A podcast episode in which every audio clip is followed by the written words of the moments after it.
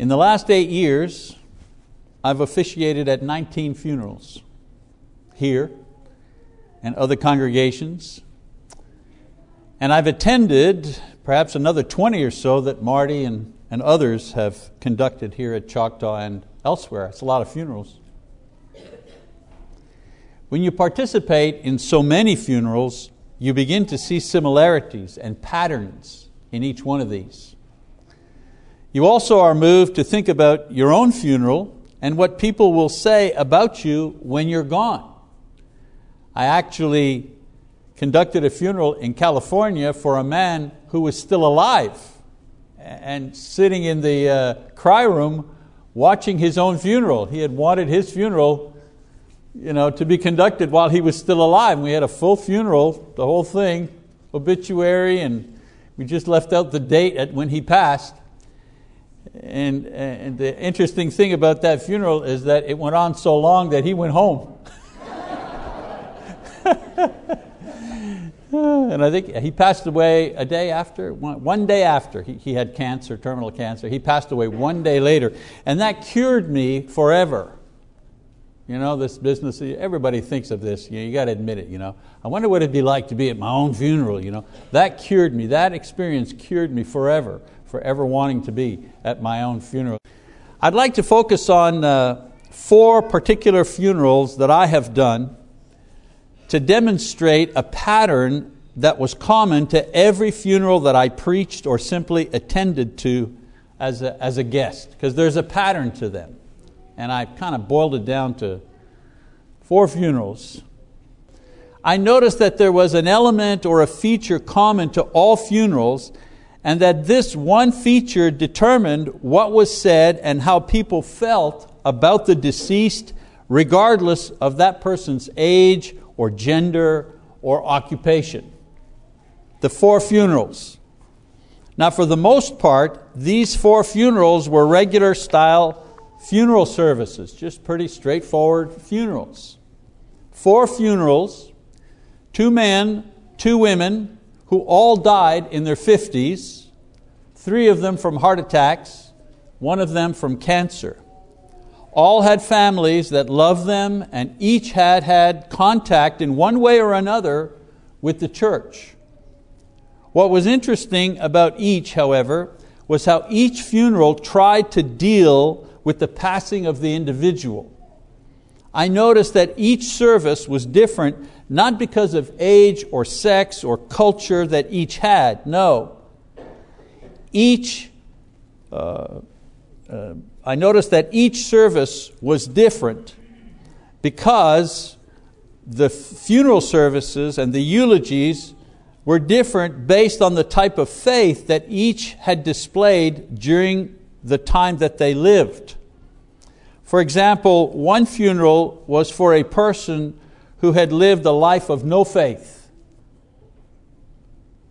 This was a person who gave no thought to faith, didn't know about the things of faith, did not live by faith. This person had a broken life filled with addiction, emotional and physical problems. He died alone and left nothing but sad memories behind. At his funeral, people cried out of hurt and regret for the things that might have been but were never realized. The family hoped that God would be merciful, and they prayed that other deceased relatives would take care of him in heaven. The best that they could hope for, and what was mentioned quite often throughout the funeral, was that he was at peace now and wouldn't have to suffer anymore. That was the best that they were hoping for. The next funeral was for a person who had a life of careless faith. This person grew up in a family where Christ was Lord, and all the children were trained in the Bible, and they had a life of service and faith to the church. Even at his funeral, his sisters spoke of their ongoing faith and the, the devotion of their parents who had died long ago. But the deceased, while he lived, neglected to follow in the footsteps of his parents, his sisters, his nieces, his nephews, as faithful Christians. Religion, church, faith, service in the name of Christ, these were things he carelessly avoided, even if they surrounded him through his family and through their example to him. He died suddenly, in his kitchen actually. And at the funeral, the only things that were said about him and his life, three things, I remember them, they struck me. Number one, he loved his family. Number two, he was a good mechanic. Number three, he enjoyed owning a dog. That was it. That was the legacy. No one mentioned heaven. Not a word was spoken concerning reward. No one spoke the words joy or peace in death for a person who carelessly ignored those things while he was living. The feeling among the surviving family was sadness and regret and loss for one who was so close but neglected to believe. Careless faith. The next funeral was for one who did have faith, but a life of unfinished faith. This for me was the saddest of funerals because it was for a person who had been baptized had been a faithful member of the church for many years and then, for some reason, stopped coming to church.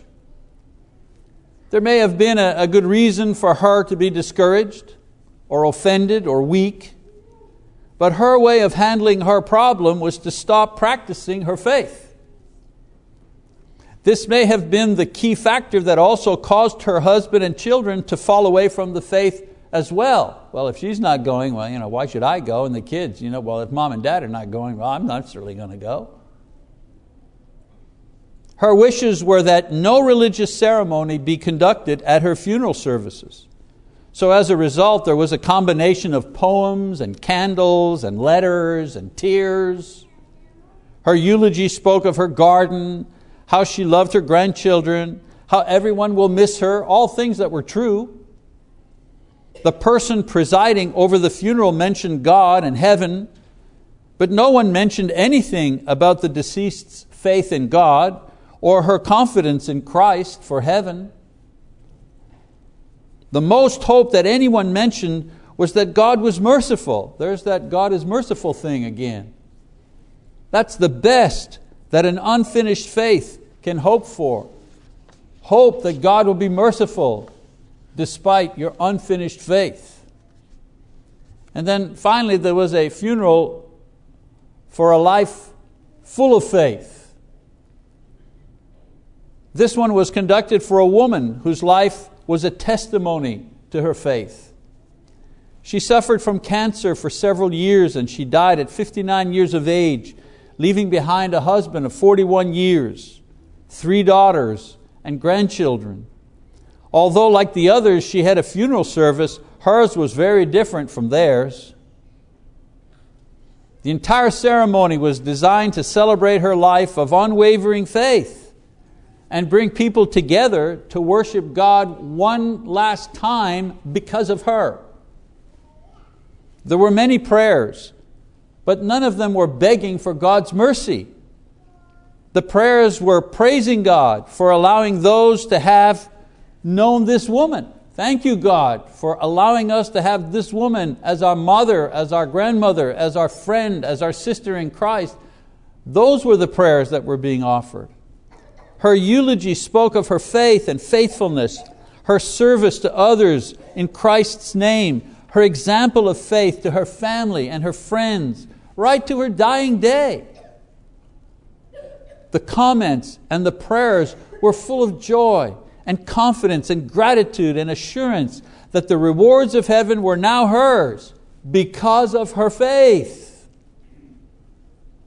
I left that funeral encouraged, lifted up, more confident to face my own death when it comes. And so the question that naturally arises from these experiences, as far as we're concerned, is this What kind of funeral will each of us have? because each of us will have a funeral of some kind. We know that each of us will indeed have some kind of funeral because we all will die. But what will be said at our funeral? Who will it be for? Will it be for someone who never believed because no one taught us? Or because we love the world of sin so much that the light of truth never got into us? I doubt this would be our funeral since we're all here at worship this morning, but it has to be mentioned nevertheless. But it will be the funeral of many of our friends and family if we don't share the gospel with them, don't encourage them, and continue to encourage them to believe. Or will it be a funeral for a procrastinator? Someone who will put off believing. I'll believe tomorrow, or when I get married, that'll be the time. You know, got to get back to church with the kids, you know. Uh, when we have children, we'll really get involved at that time. You know, I think we'll, we'll get back when I see the need. Right now, we're so busy. When I, when I get better, you know, the health is not good. And what's good going to church if you're going to miss because of your health? You know, I'll just wait till I'm just better, or I'm older, or I'm wiser, or when I feel like it. Of course, this type of thinking does not take into account that God gives us just so many hours and minutes, so many seconds, so many heartbeats. And when our time is up for living, so is our time up for believing. No one's converted in heaven, only on earth. You know, three out of the four people who died that I'm talking about were taken by surprise by their own deaths. Only the woman who had terminal cancer knew that her death was, was just coming. The other three were all caught by surprise. They didn't think they were going to die at 59. Will our funeral be for someone who used to believe. You know, the promise of heaven is for those who believe now, at the moment of death, not for those who used to believe. Abraham and David and Peter and Dorcas and Paul and others, they believed on their deathbeds.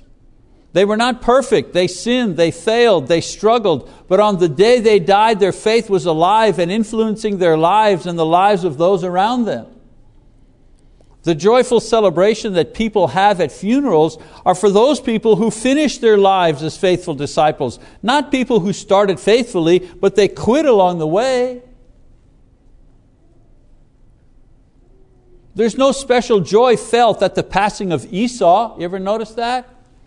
Or King Saul, or Lot's wife, or Judas, or Demas, all people who used to believe, or believed for a time. They all started well, but they let go their faith before the end. And the Bible does not celebrate their lives nor their deaths. There's no special corner you know, in heaven for those who used to believe. Hopefully, my hope for me and certainly for you, our funerals will be for people who believed and demonstrated that faith all throughout their lives.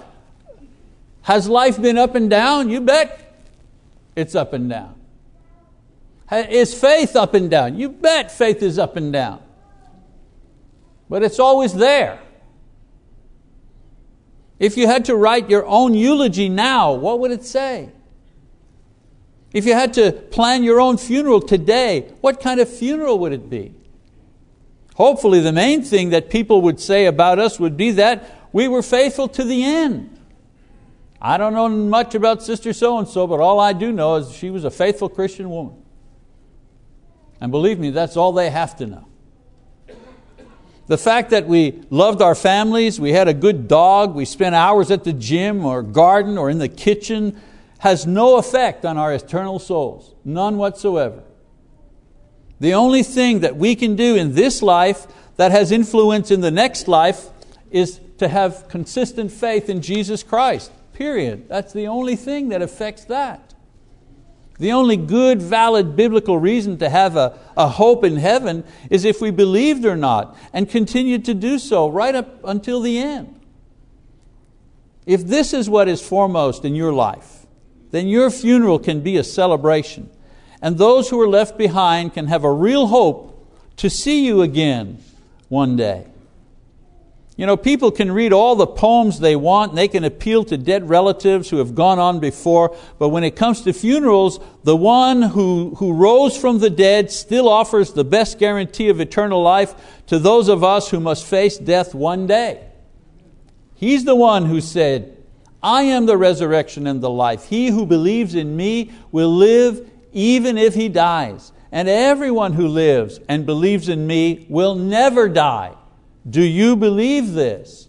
And when you say, Yes, I believe this, I believe this today and I believe it tomorrow, and my plan is to continue believing it day after day after day until the day of my death, this is what leads us into heaven and nothing else. Note that this passage, or rather in this passage, Jesus uses the present continuous term believes. Not one who doesn't believe or plans to believe in the future or used to believe in the past. No, he says, the one who believes now and continues to believe until Jesus comes for him, this is the one who will live and never die. So, I ask again, what kind of funeral do you want to have? You want a funeral for a living person, not a dead one. For a person of faith who believes in Jesus and in doing so will live even after he or she dies. So if you're not that person of faith, or if you have put off believing, or if you have let your faith fall, I encourage you to fill out a prayer card for prayer, or come forward to repent of your sins or come forward to confess Jesus as your Lord and be baptized in His name so that you will be prepared for your funeral whenever that day comes. Shall we stand and sing our song of encouragement?